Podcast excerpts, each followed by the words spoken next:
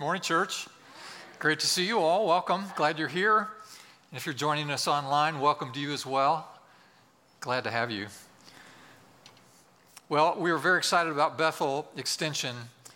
And when Terry Linhart was here last week to share with us, uh, who is the director of this program at Bethel University, he reminded us that this coming fall there are going to be approximately 18 extension sites around the Midwest uh, out of Bethel University in Mishawaka, and we're very excited to be one of those.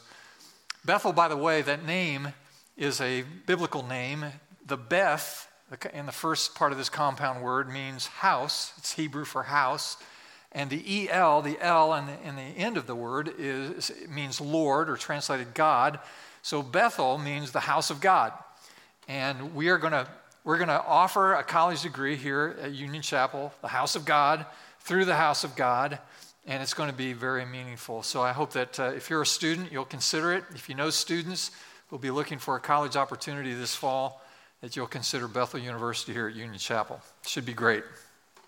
Well, we're going to con- uh, continue and then conclude our series on, on faith and stewardship today. We've been talking about moving into 2021 by faith. We've been talking about faith, defining faith, overcoming faith and, uh, and practical ways that we can live out our faith. And today I want to talk about the joy, the joy of giving. Now let me just let me just offer this statement. This is the theme statement for the whole message. So if you get this, this will be the right consideration. Many people would imagine that the opposite of fearful, fearfulness in giving, the opposite of fear in giving, would be courage in giving or boldness in giving. I want to submit to you that the opposite of fear in giving is joy in giving. It is the joy of the Lord which is our strength. Joy should be the focus, joy should be the target. Joy in giving should be the goal of every person who follows Jesus. And I want to encourage you to think about that today. So if you have your Bibles, you can turn to our text. It's in Matthew's Gospel, chapter 6. Matthew 6, I'm going to read few verses there, 19 to 21. Our custom is to stand to honor God's word. Thank you for doing that as you're able. And these are the red letters. So this is Jesus. And he said, Do not store up for yourselves treasures on earth where moths and vermin destroy, where thieves break in and steal. But store up for yourselves treasures in heaven where moths and vermin do not destroy, and where thieves do not break in and steal. Verse 21. For where your treasure is, there your heart will be also. And may God inspire us today through his truth. You may be seated. Thanks so much. Let me just uh, remind us that the human race is notorious for being afraid of the wrong things. Every human being has fears. We all have fears every day. Fears come and go. But generally speaking, humans are notorious for being afraid of the wrong things at the wrong time. Many of man's ancient fears have been upended and a complete reversal of our thinking about them. For example, a man once feared that evil spirits were the cause of every time we had a headache. So, human beings in history, someone would get a headache, oh, you have an evil spirit in your brain. And so the remedy for that it was to take an auger and bore a hole in the skull to let them out. So one fear was overcome by another fear. Uh, the witches in Salem, Massachusetts, was gradually replaced by the fear of a judicial system that was starting to behave like a bunch of lunatics. Craziness ensued. For centuries, the fear of falling off the edge of the planet. Europeans thought that the world was flat, and if we took a sailing ship and we went west uh, toward what they thought was a new world out there, that they might fall off before they got there. And so their fear of falling off the edge of the earth eventually became overcome by the wonderful opportunities and resources that existed in the New World. America was then discovered. Children fear the first day of school, but wisdom prevails when we begin to fear growing up without an education. Uh, fear going to the dentist is outweighed eventually against the fear of losing your teeth to, to neglect. And the list goes on and on. Everybody experiences fear. For most of us, not a day goes by without some element of it. And one way to fight fear is to supplant it with other fears that outrank it. In this case, fear can actually be a good thing. The fear of danger can be beneficial and it, when it pre- preserves your life. I mean, uh, you know, if there's a, a storm, you get you take cover. If if a bear is chasing you, you run, and this is good. The fear of failure is productive when it spurs us toward success. Proverbs teaches us that the fear of the Lord is the beginning of wisdom. This is Proverbs 10:9. So the idea isn't to avoid fear, but to choose our fears wisely. We become irrational, though, when we fear the wrong things. So prioritizing our fears improperly can actually put us in greater jeopardy. The sooner you spread out your fears out on the table, prioritize them, the better. And this is our first point sorting our fears. Sorting our fears. Now, here's a truth. Now, listen, listen to your pastor. Come back to me for a second. Here's a truth no one can fear two things equally at the same time. One fear will always dominate the other, outweigh the other. So it requires wisdom to sort through your fears. And the more threatening the fears might be, the more difficult it is to stay rational and find the wisdom of God as you sort out your fears. Let me illustrate it another way. Which ranks higher? Which fear is higher? The fear of reporting physical abuse or the fear of keeping it quiet? You know, abuse victims struggle to know the difference. Which fear is greater? It's same on a global level. Is it more fearful to confront the manipulation and tyranny of, of say, a China and their leader Xi Jinping, or Russia's Vladimir Putin, or North Korea's Rocket Man? Is it better to confront those powers of tyranny in the world or not? More terrifying to ignore it. When it comes to your money, for example, bring it down to a personal level. What should you fear most? Should you fear losing God's favor, God's presence, God's blessing in that area of your life? Or do you fear the what ifs? What if this happens? What if that happens in life? Which do you fear the most? Think about it. Not having enough or not having the involvement of your Heavenly Father in that part of your life? Your answer to that question will determine how you live your life and decisions you make in the future. Jesus illustrates this perfectly for us in a parable he told in Matthew chapter 25. This is the parable of the talents. You've heard this parable perhaps. And there was a master, a landowner, who gave servants, stewards, managers different talents, different levels of talents. Some 10, some 5, some 2. Uh, one guy got one talent. And the guy that got one talent, after hearing the master say, I want you guys to invest what I've given you, these talents, so that when I return, you can give me back what you owe me plus what you have produced in the investment. And so the master goes away in Jesus' story, and these guys start investing their talents, except the guy with one talent. He is a little afraid. Now he's sorting his fears, and he sorts out his fear, and, the, and one fear overrides his other fear. So that he takes the one talent he has and he buries it. He reasons. When the master comes back, at least I'll give him what he gave me. So I'll return in full what he had given to me as a talent. Uh, he actually says to the, in the text, verses 24 and 25 of Matthew 25, Master, I knew that you are a hard man, so I was afraid. There it is. Went out and hid your talent in the ground. So he thought it would be better to play it safe so he could give back what the master was owed. Well, he thought wrong. He thought very wrong. Jesus, remembers telling the story. Now, suddenly, a new fear grips the steward's heart as he realizes the full consequences of his actions. He thinks that playing it safe and burying his talent in the ground rather than obeying the master's command to invest it was the better idea. But when the master came home, the master goes into a rant. And he says, Throw that worthless servant outside into the darkness where there will be weeping and gnashing of teeth. Wow. What? Wow. And so, one man's fear of disappointing the master and burying the talent so that he could give it back to him when he gets back now is overcome by a greater fear, which is there's punishment. There's, there's extreme disadvantage to not obeying what the master asked you to do. Let me ask you one more time. What do you fear the most? Think about it. Not having enough or not having the involvement of your Heavenly Father in the realm of your finances? Which is a greater fear for you?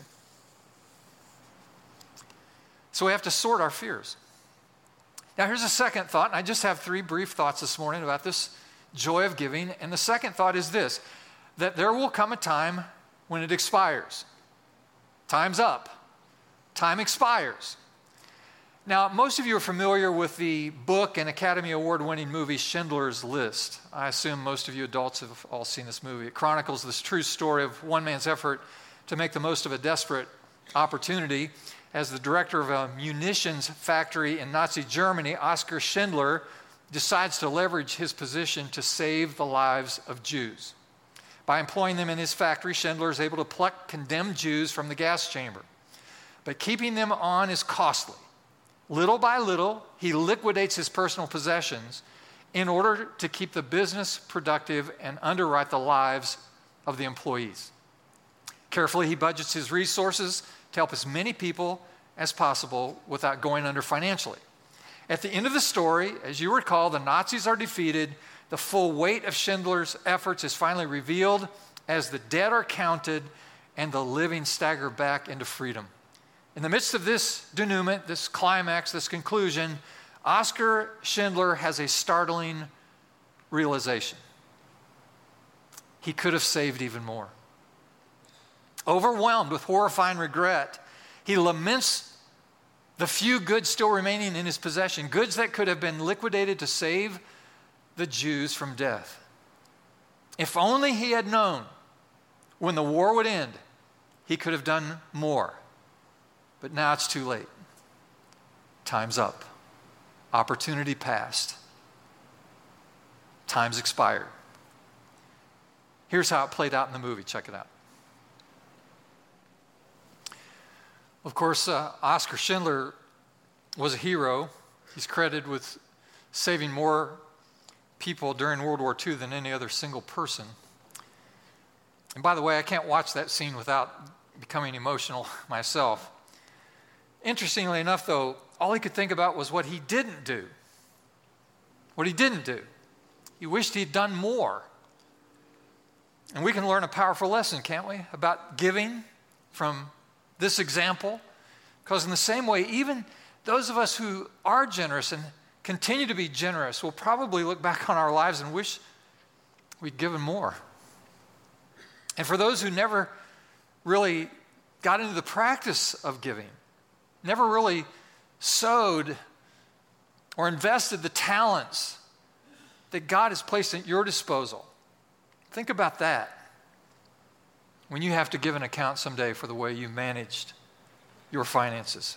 Listen, if we allow our fear of poverty to control us, and it threatens to do that from time to time in the world, uncertain financial status, economic ups and downs. Of course, right now things are down. And there's lots of pressure points. But even more, shouldn't we fear at the end losing everything? If we could apply wisdom and start to start to avert the inevitable fear and regret, then we'll have nothing to fear at the end. In many ways, Oskar Schindler was the embodiment of Jesus' words when he said, Look at John 12, 25 with me on the screen. The man who loves his life will lose it while the man who hates his life in this world will keep it for eternal life. So, by looking beyond the temporary to the eternal, Oskar Schindler and all the rest of us who find the courage to sow what lasts forever discover a most profound truth. We discover this. If you haven't learned this very powerful truth, I hope you'll learn it today, and I'll put it on the screen because I want you to, want you to comprehend it. What is given away cannot be taken away. Whatever you sacrifice to gain for God's kingdom, you can never lose. Do you believe that? That's the truth. That is the truth. Money invested in God's kingdom is immediately out of reach of the most turbulent economic conditions. Immediately. It is the most secure of all investments. Jesus said it this way store up your treasures in heaven The world's corruption can't reach it there, cannot reach it there, cannot touch it there, cannot go there, cannot manipulate it there, cannot steal it there, cannot erode it there. Once you store up your treasure in heaven, it is secure, ultimately secure. Now, listen financial uncertainty is a reality in our world. Markets go up, markets go down, etc. As much as we work to insulate ourselves from all of these eventualities, the truth is none of us is completely immune to the economic upheaval of our world. What we can be sure of is the assurance of today's text. Look at it again. Matthew 6:20. Store up for yourselves treasures in heaven, where moth and rust do not destroy, where thieves do not break in and steal. One of these days, it's going to be time's up. What do you want to experience that day? Here's the last point for the joy of it. For the joy of it. I want to leave you with a clear bullseye on the target of fearless, faith filled giving. The crowning achievement of overcoming the fear of giving is the moment you begin to experience the joy of giving. That's it. That's what you want to go for. That's the experience you want to have. Not just the have to give or got to give or I'm obedient and I give. I'm not, not happy about it, but I'm doing it. But the moment when opening your heart and opening your hands for the purposes of God and the extension of the kingdom of Christ actually brings joy to your life. That's where the power is. That's where the faith is. That's where the courage is. That's where the strength is. The joy of the Lord is my strength. So, if I could impart one target for you to shoot for, joy would be it. It's more about a condition of the heart. And again, the opposite of a fearful heart is not a courageous heart, not in the area of giving. It is a joyful heart. That's why Jesus said in Matthew 6 21, For where your treasure is, there your heart will be also.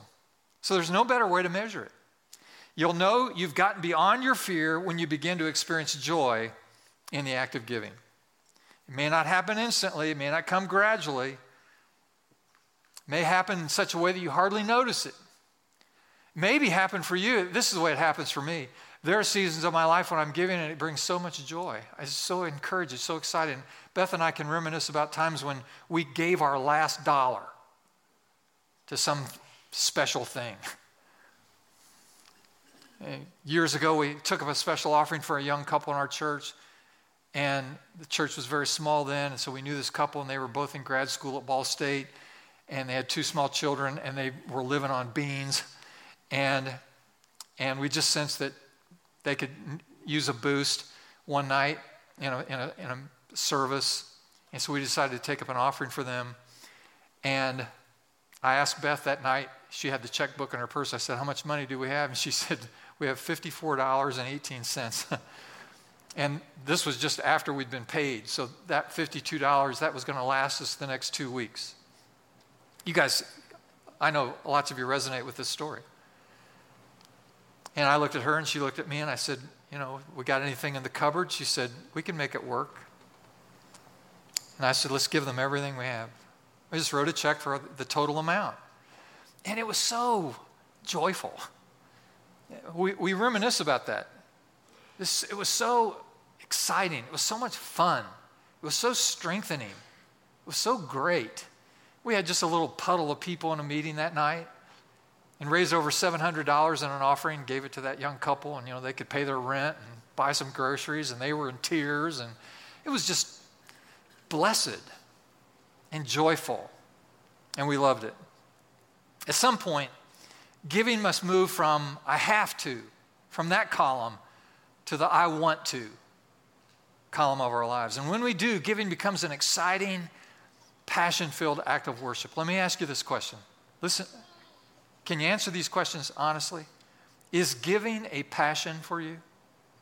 Are you passionate about it? Does it feel like an act of worship? That your giving actually brings to God praise, thankfulness, gratitude, worship? Does giving bring you joy? If it doesn't, can I encourage you? To, that's where you want to go. That's where you want to head. That's where you want, that's where you want to live. Let me tell you about Donald Rower. Uh, he was not big on giving. Middle manager in a large manufacturing company, he worked hard every penny he earned. Uh, six, 60 hour week, work week. His division in the company was always the top producers. His favorite saying around all of his workers was, There's no such thing as a free lunch. Can I get an amen? You know, here's a, here's a guy, you know, he puts his nose to the grindstone and he works hard and he doesn't have much he doesn't have much sympathy for folks who don't get that kind of ethic. He was self made, knew the value of a dollar, was devoted to an economic philosophy that left no room for giving, no room for philanthropy. Folks ought to take care of their own business. I take care of my business, others ought to take care of their business. So he had no place for it. Then one day, Donald got a phone call that would change his life. Donald had a sole living relative, his Uncle Mike. And his Uncle Mike had passed away, and he left Donald a large sum of money. In fact, it was $2 million. So Donald would inherit the 1 million, but there was a caveat on the second million.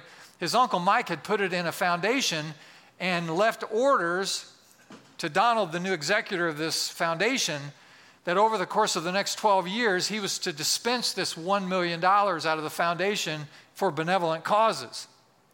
And this didn't set well with Donald, but he was dutiful, as you can imagine. And so he went about trying to decide how to distribute a million dollars.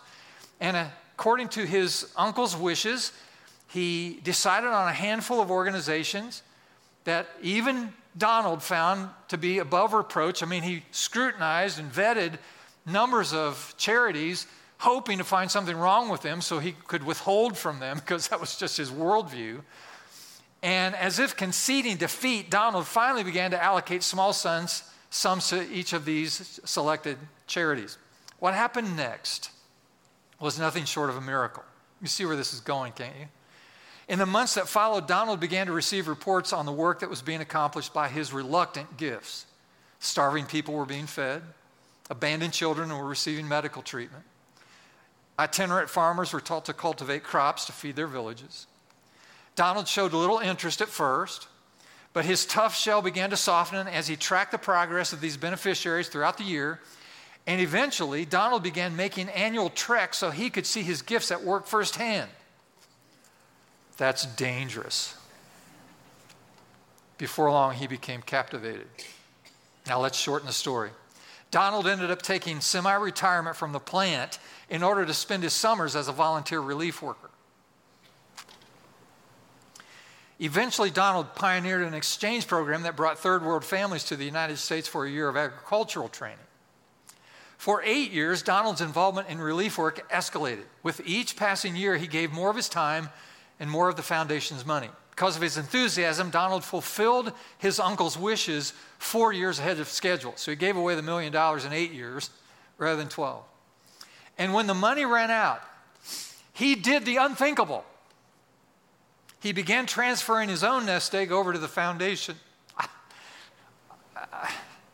Sorry, I, I never know when this is going to hit me.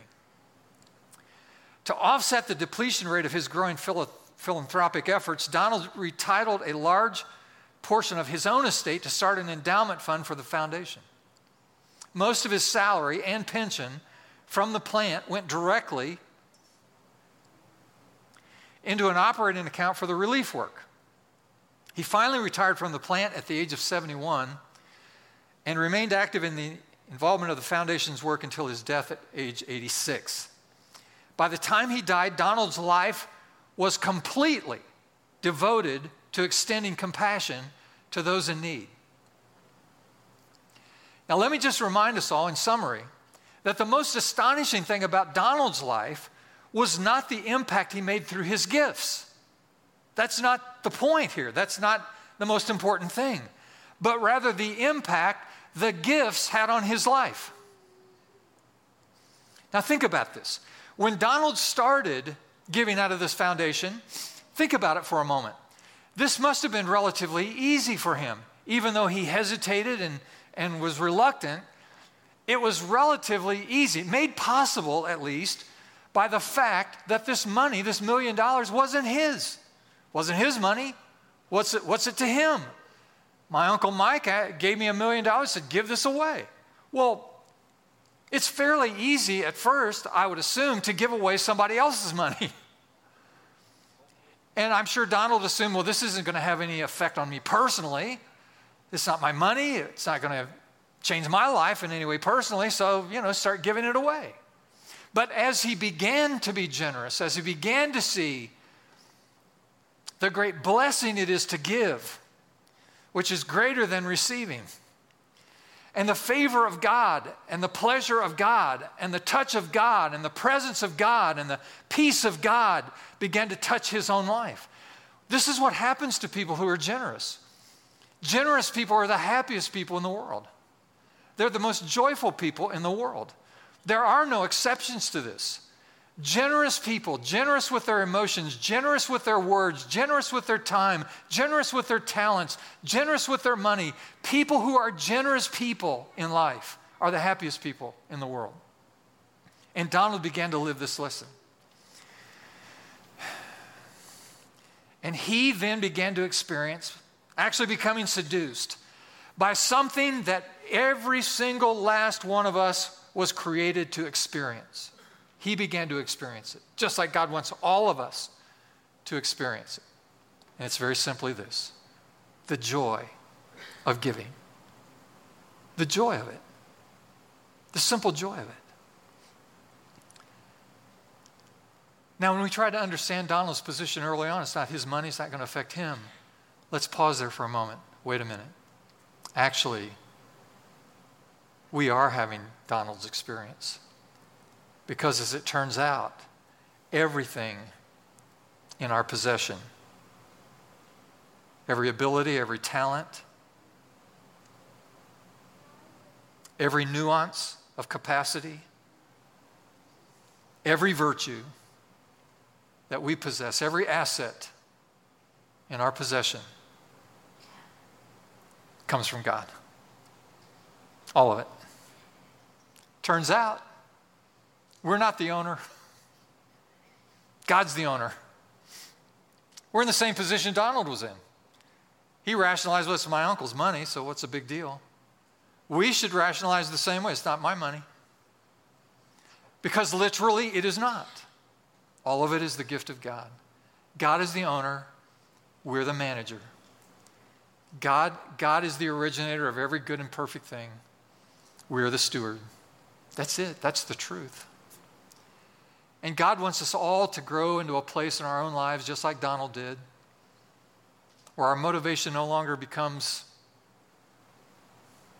have to, got to, pastor won't leave me alone until I do, but I get to, I want to. I find joy in it. I find the blessing of God in it. I find favor in it. And so when I sort my fears, I'm much more fearful of not having God's hand on my life in this area than I'm afraid of not having enough or coming up short. So, friends, today I want to challenge and encourage you to shoot for joy in your giving. Make that your goal, make that your target.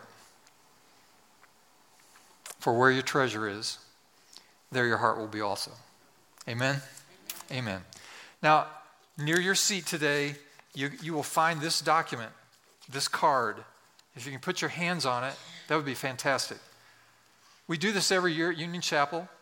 If you are online watching today, two places where you can get this, this document. One is on the website, unionchapel.com. Just click on events and, and go down to the stewardship response.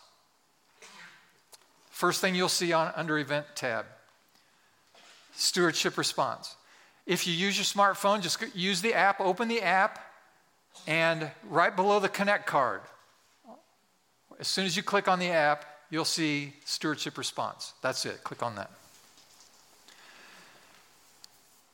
You see our theme into 2021 by faith. If you flip this over, you'll see this dark blue section on the top This is just right out of the Financial Peace University playbook. Get on a budget, get out of debt, build great relationships, save and invest, give generously. The last statement in that blue section, I want you to look at it with me. God did not design giving because he needs it or because the church needs it. God designed giving because we need it. There are skeptics within the sound of my voice today. Maybe you're in the room today. Maybe you're suspicious. You're suspicious of my motives. Perhaps you've even grown cynical about it. All Christians want your money. Preachers talk about money because the church needs money. Listen to me. Listen to me. God doesn't need anything that you have. He's doing just fine before you got here. He'll be fine after you're gone. And second of all, the church doesn't need your money. You're not the source of the life of the church. God is our source. Now, He would prefer that you play along because it's best for you. Not because He needs it or we need it, it's because you need it. This is where the blessing of God flows to people's lives. I love talking on this subject. If it was up to me, I'd do this every week for 52 weeks a year. We don't have four people in church, but it, but it would be great. okay, you four. Turn to Matthew. Because I love the subject. Because I know when you get this part of your life right, this, this, this is how you live under an open heaven. This is how the blessing of God flows.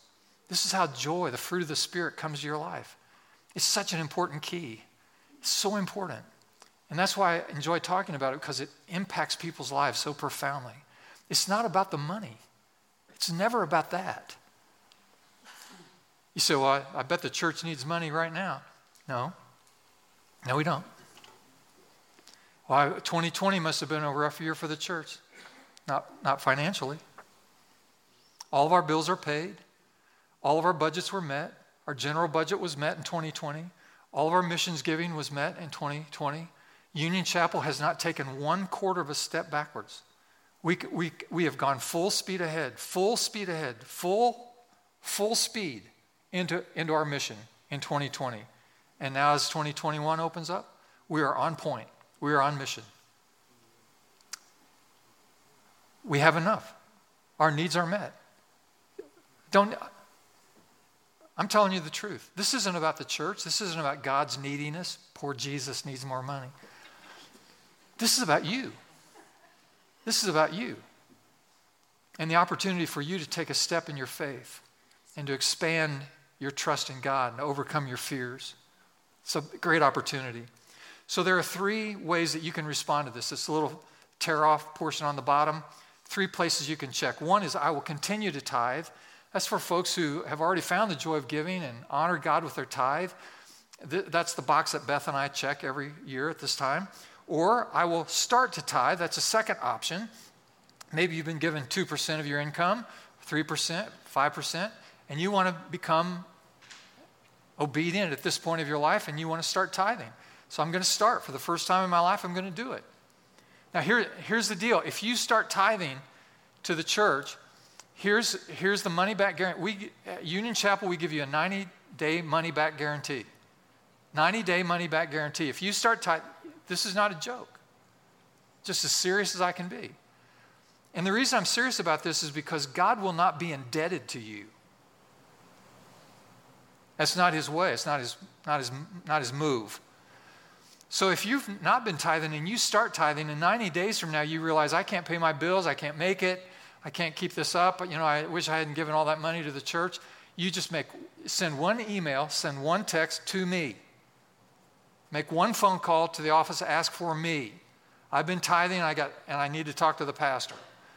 And you, so you'll tell me I started tithing and I can't pay my bills could, and so I'm telling you, you told me to tell you, and I'm telling you. Here's what I'll do I'll find out how much money you've given over the last 90 days. I'll give it all back. And then if that's not enough, then I'll give you more money to help pay your bills because you're, you know, you're sad.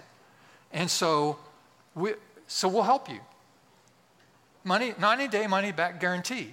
It, you know, this is, this is the one place in the whole scripture where God says, You can test me on this one. There are places in the scripture where God says, I wouldn't test me on that.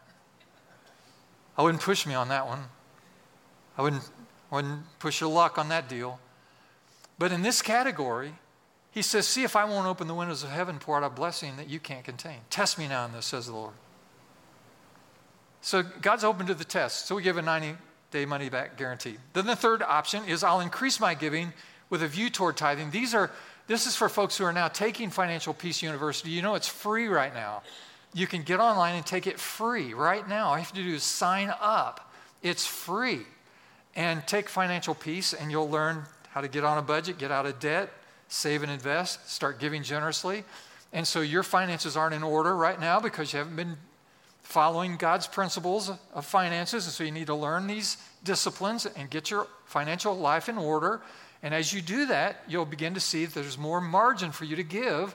And so you're a person who will increase your giving with a view toward tithing. I can't tithe right now, but one day I want to be able to uh, when I get my financial order. And so maybe you're not giving anything. You'll start giving something. Maybe you're giving 1%. I want to increase it to 2%. Wherever you are in the continuum, this is you. I'll increase my giving with a view toward tithing. So if you just check one of those boxes, sign your name and drop it off at one of the kiosks on your way out today. I'll send you a letter this week just to encourage you. And if you're online and you're accessing this stewardship response online, again, those options are there. Check one of the boxes and we'll send you a letter to encourage you. Are you good? Are you clear? So you can fill this out. Well, let's pause just for a moment and let's pray about these things. Lord, we thank you for your faithfulness and your goodness to us. God, you are, you are a good God, and you have laid before us this wonderful opportunity to be part of what you are doing in the world. And Lord, as we align ourselves with what you're doing, and we find ourselves open hearted and open handed, we thank you that your blessing flows. So change our hearts today about this subject. Change the way we think about it, and fill our hearts with joy. Fill our minds with peace. God, help us to more and more trust you and to walk by faith. Now, for 2021, we thank you for your blessing, which comes upon us and overtakes us. Each one of us, each of our families, our church as a whole, thank you for your blessing, God. We give you praise for your faithfulness and goodness. In Jesus' name we pray. And everyone said, Amen. Would you stand with us?